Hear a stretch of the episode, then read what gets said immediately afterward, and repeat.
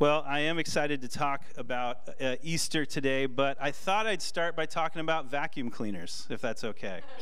I'm not sponsored, although I could be if we, you know, anybody. No, um, no. I thought I'd start by talking about a vacuum cleaner. I have a confession to make. At one point in my life, I spent $900 on a vacuum cleaner. That's my confession. It's before you this morning. This is why we celebrate on Easter, right? Because all our sins are wiped away. But. Um, no, but at one point in my life, my wife and I decided that we would spend $900 on a vacuum cleaner.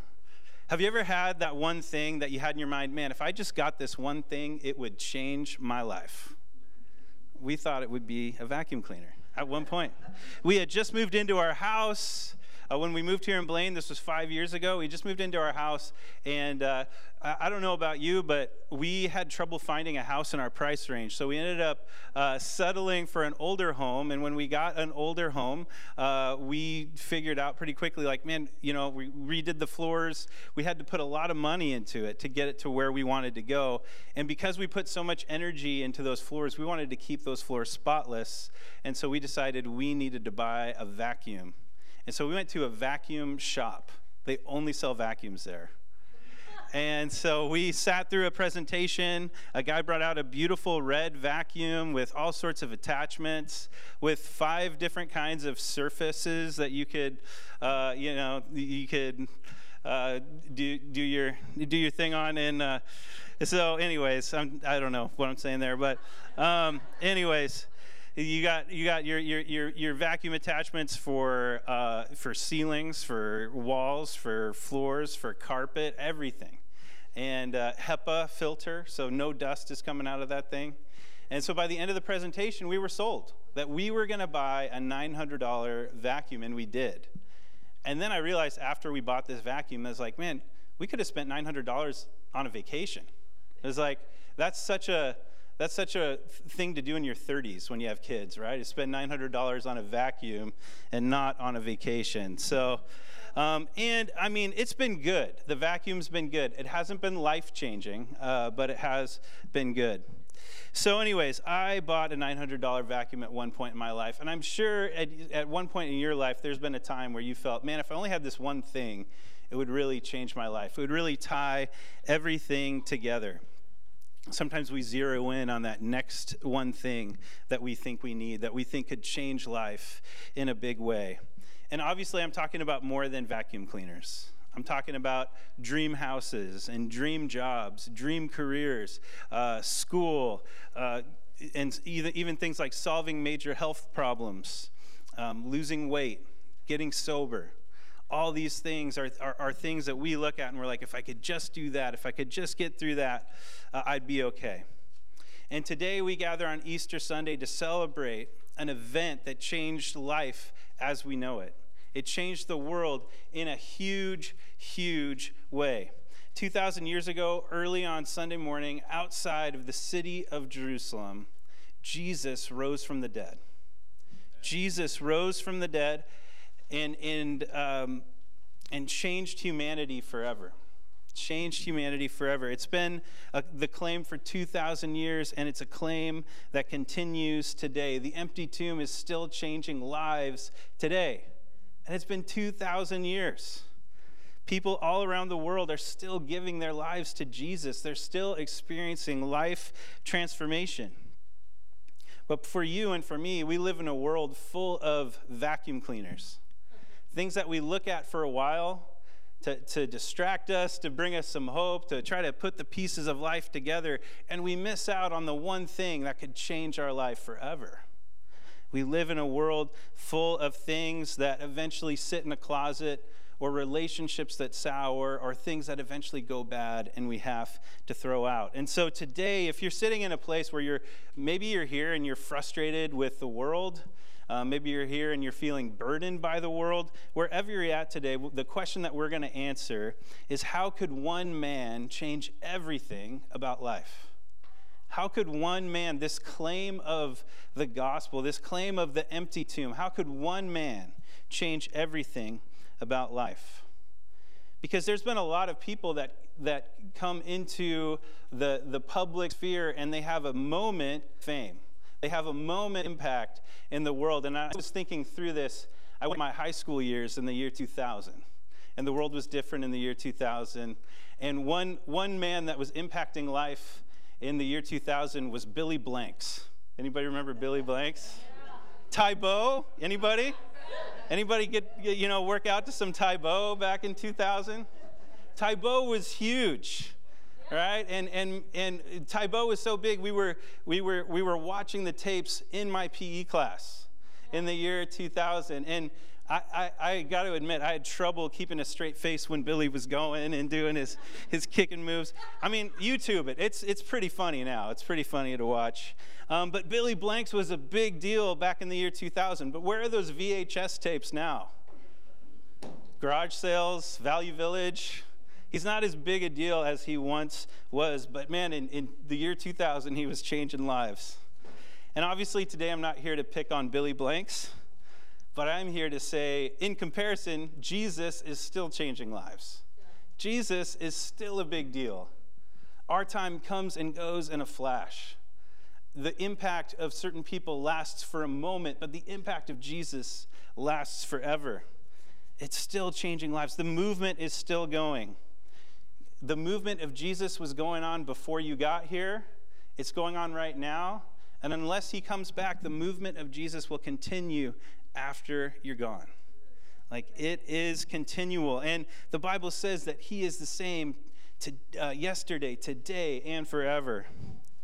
And so, for all who believe in Jesus, we've aligned ourselves with him. We've aligned ourselves with the one who can change the world in his kingdom because he is the one who can change everything. And his victory on the cross is our victory. When he died and rose again, he defeated everything that held uh, its power over our lives. He defeated the curse of sin. All of our failures were washed away at the cross. He defeated death, the fear that looms over all of our hearts, the curse that we've seen and experienced people in our lives pass away. He defeated that curse on the cross. And he defeated hell, a final place of separation between us and God. He defeated all of that with the empty tomb as he rose from the dead. Jesus saves us from all of that. And so that is a victory to celebrate today. That is a victory to, to hang your hat on today because Jesus did what no one else could do. No one else could change your life in that drastic of a way. No one could have that amount of impact on your life that Jesus did. And God's word says, and what we're going to talk about today, God's word says that there is one who could do it. There is one. There is one man. There's one king who could do it, who could change everything about life. And today we're going to look at a passage in Ephesians 4 where Paul is, the Apostle Paul is writing to the church and talking to them about their new identity as Christ followers. And he's writing to a church that he helped start in the, a city called Ephesus that speaks to this new identity in Jesus and he speaks to what it means to be God's family. That you're not, you're not just united to God, uh, you're united to this family called the church uh, when you decide to follow Jesus. And this is what it says. I'm going to read Ephesians 4 1 through 6. It says, I, therefore, a prisoner of the Lord, urge you to walk in a manner of the calling to which you have been called, with humility and gentleness, with patience, bearing with another in love, eager to maintain the unity of the Spirit in the bond of peace. There is one body and one Spirit just as you are called to one hope that belongs to your call one Lord, one faith, one baptism, one God and Father of all, who is over all and through all and in all. So when I read that passage, that's a whole lot of ones, right? That's a whole lot of ones. There's one who can do it. And he says that for each person that believes, God places a high calling on their life. And it's the same calling that I have, and it's the same calling that you have to live this new life as, as a new creation connected to God in Jesus. And we all share that calling.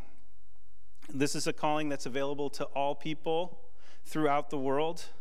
And all we need to do is to receive it to believe. We just need to receive it and take it in to believe. And think about what it means to have a calling on your life. What does it mean to have a calling on your life? To have a calling on your life means that you have a, a new primary purpose. You have a, a new thing that you're living for that you actually, all the rest of your life hinges on this cause.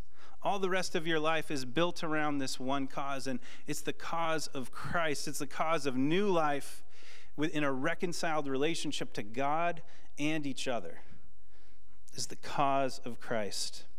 But one thing I noticed as I was reading this passage is this call that God give, gives us is Jesus shaped. And what I mean by that is that as we follow Jesus, he gives us his own character.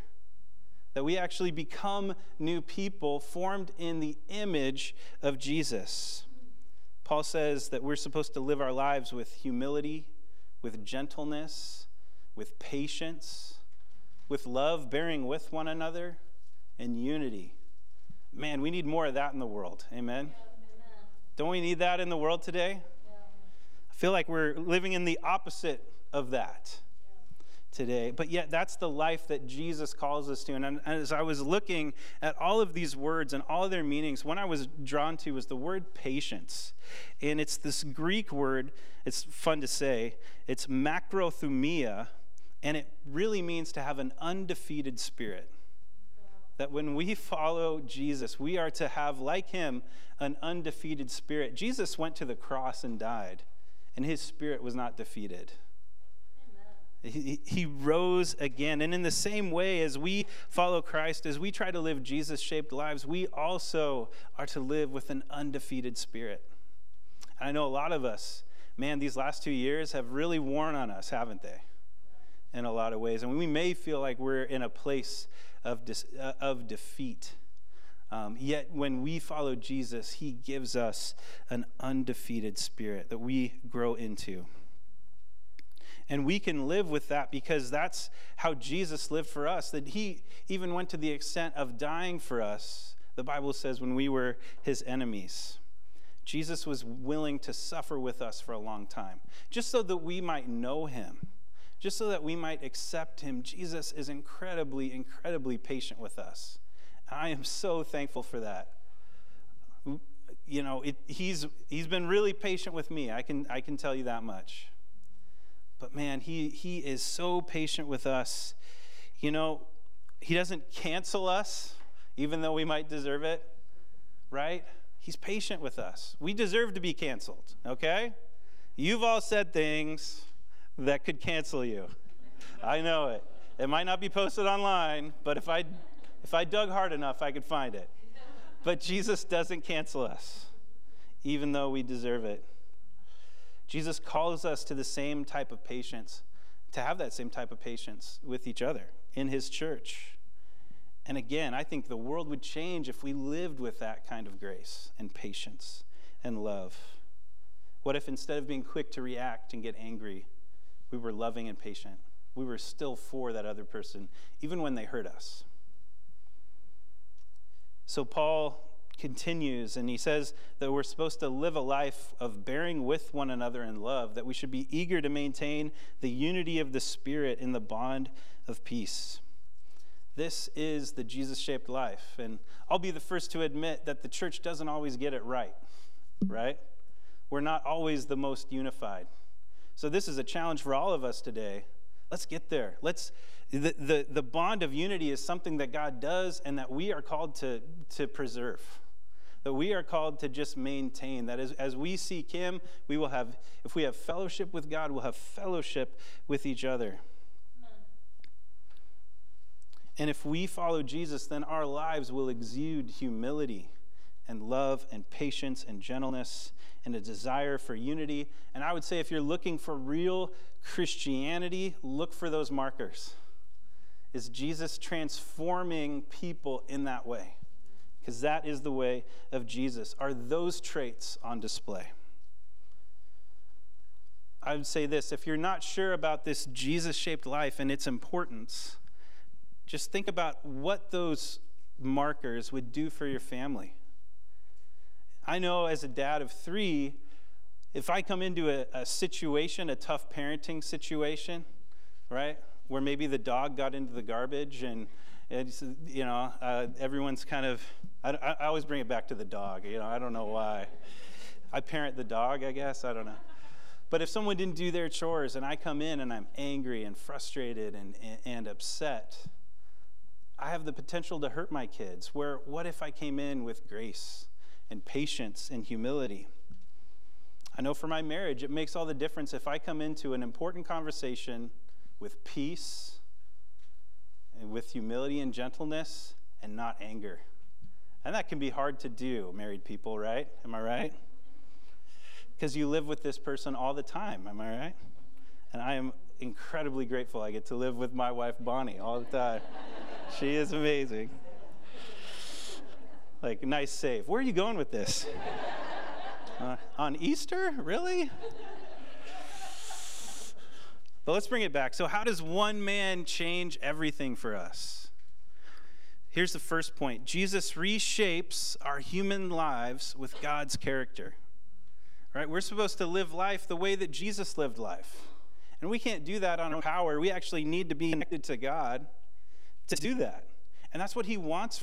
Jesus wants you to live a Jesus shaped life, and he has the patience and grace and power to get you there. All you need is time and devotion. That's your part.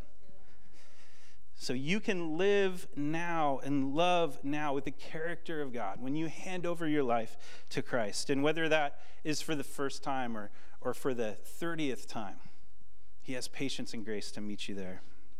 And that's what the world needs. It doesn't need more anger, it doesn't need bitterness, it doesn't need self obsession, it doesn't need selfishness. It needs people who are humble and gracious and loving. The world needs people who are transformed by Jesus, transformed by what he can do.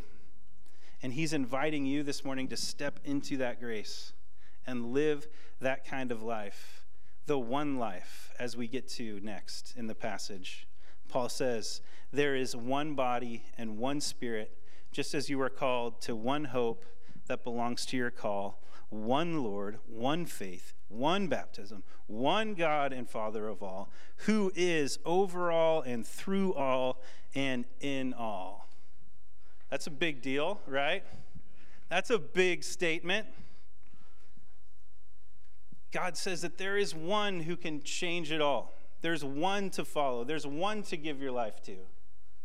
Not many, one. Jesus is one of one, He's the only way. One hope, one Lord, one faith, one baptism, one God and Father who is what? Over all and through all and in all. I can't pretend to know how that works, but that is a pretty powerful statement. Amen? It's a lot of ones.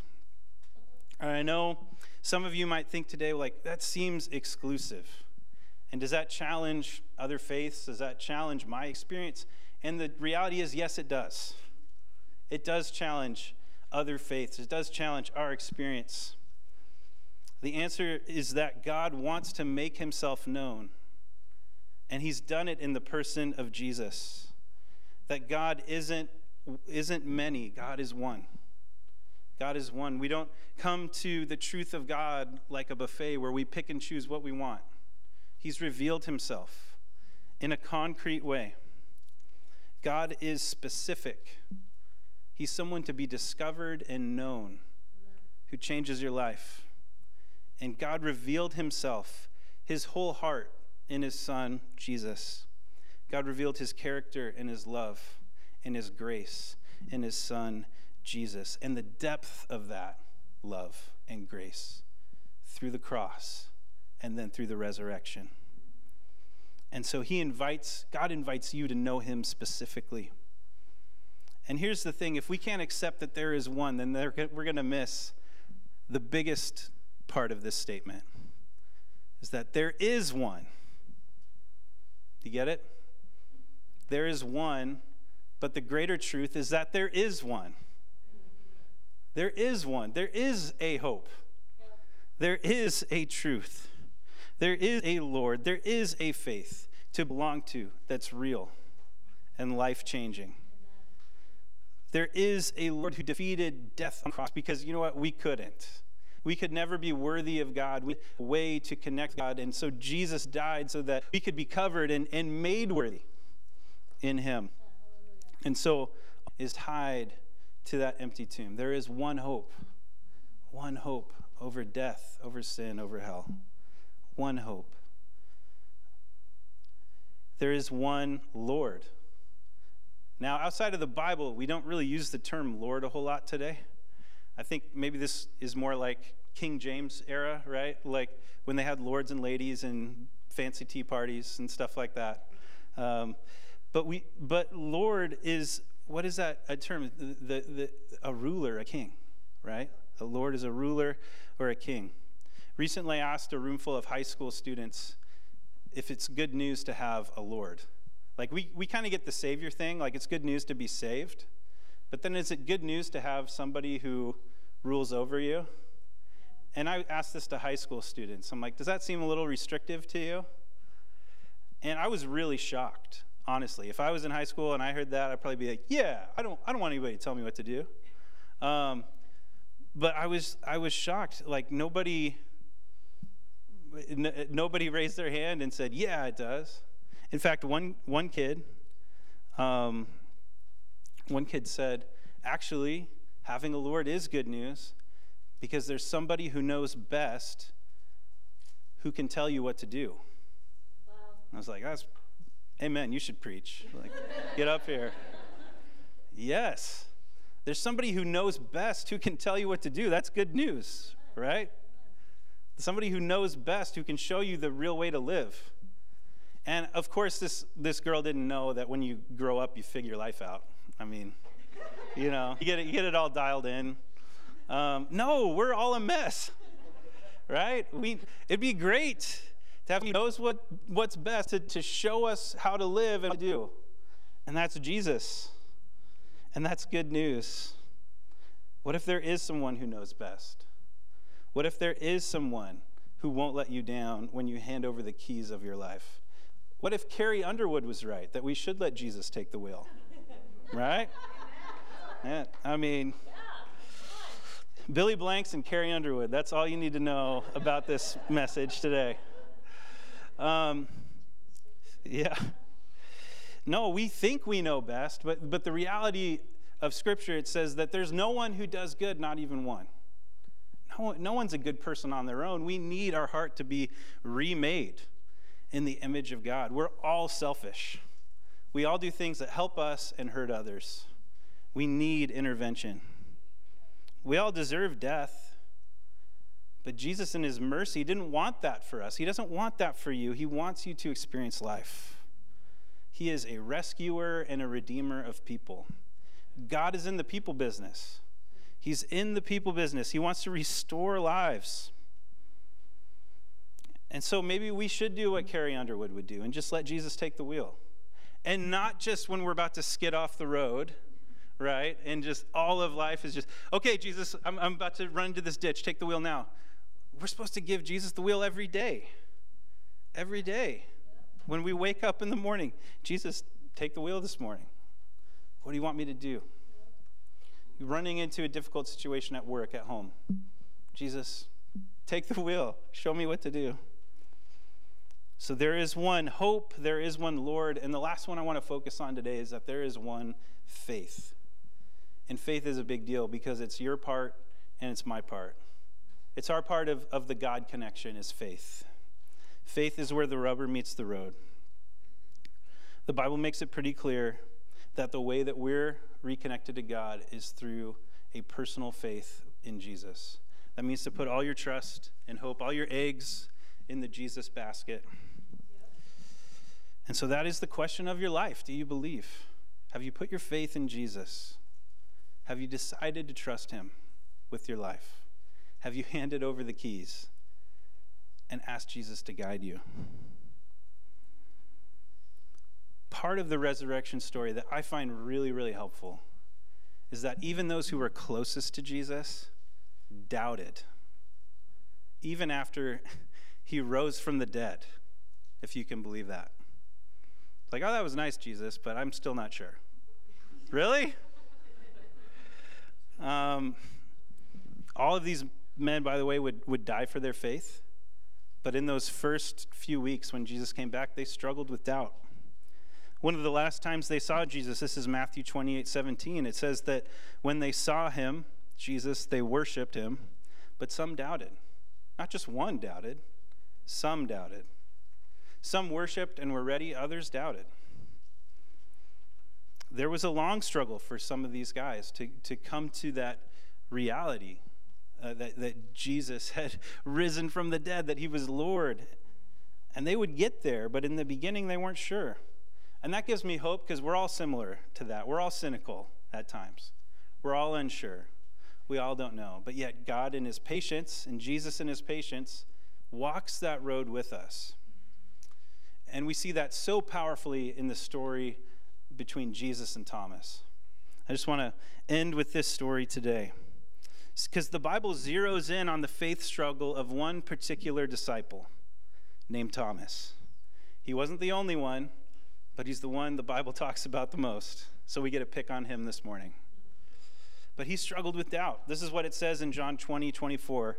Says, Now Thomas, one of the twelve, called the twin, was not with them when Jesus came. So the other disciples took him, or the other disciples told him, We have seen the Lord. But he said to them, unless I see in his hands the mark of the nails, and place my finger into the mark of the nails, and place my hand into his side, I will never believe. So Thomas, for whatever reason, was not in the room when, when Jesus first showed up to the other 10 disciples at the time. And so imagine he comes back into the room, and all the other 10 disciples are freaking out, saying, We've seen Jesus. And Thomas is, is so entrenched in what he believes, he says, I will never believe. I don't care what you all say. Even if 10 of you guys have the same story, I will never believe. Like there's there's some hardness there with Thomas.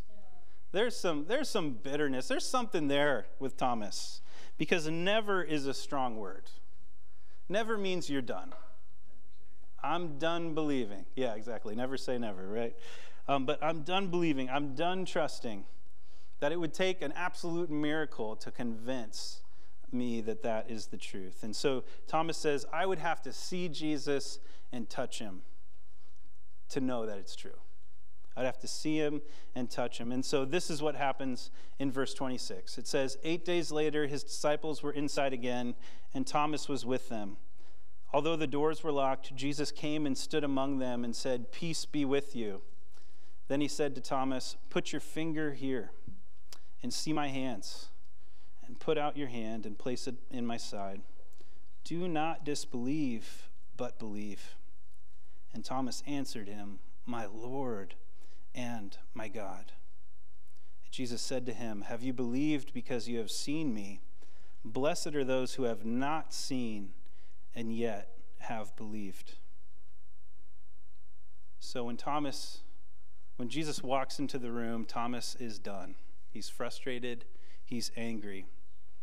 But when Jesus walks into the room, does he match that anger and frustration? Does he say, Look, Thomas, I just died on a cross and rose again, and now you're not going to believe? No. No, he doesn't do that. No, he shows up, and what's the first thing he says to the room? Peace.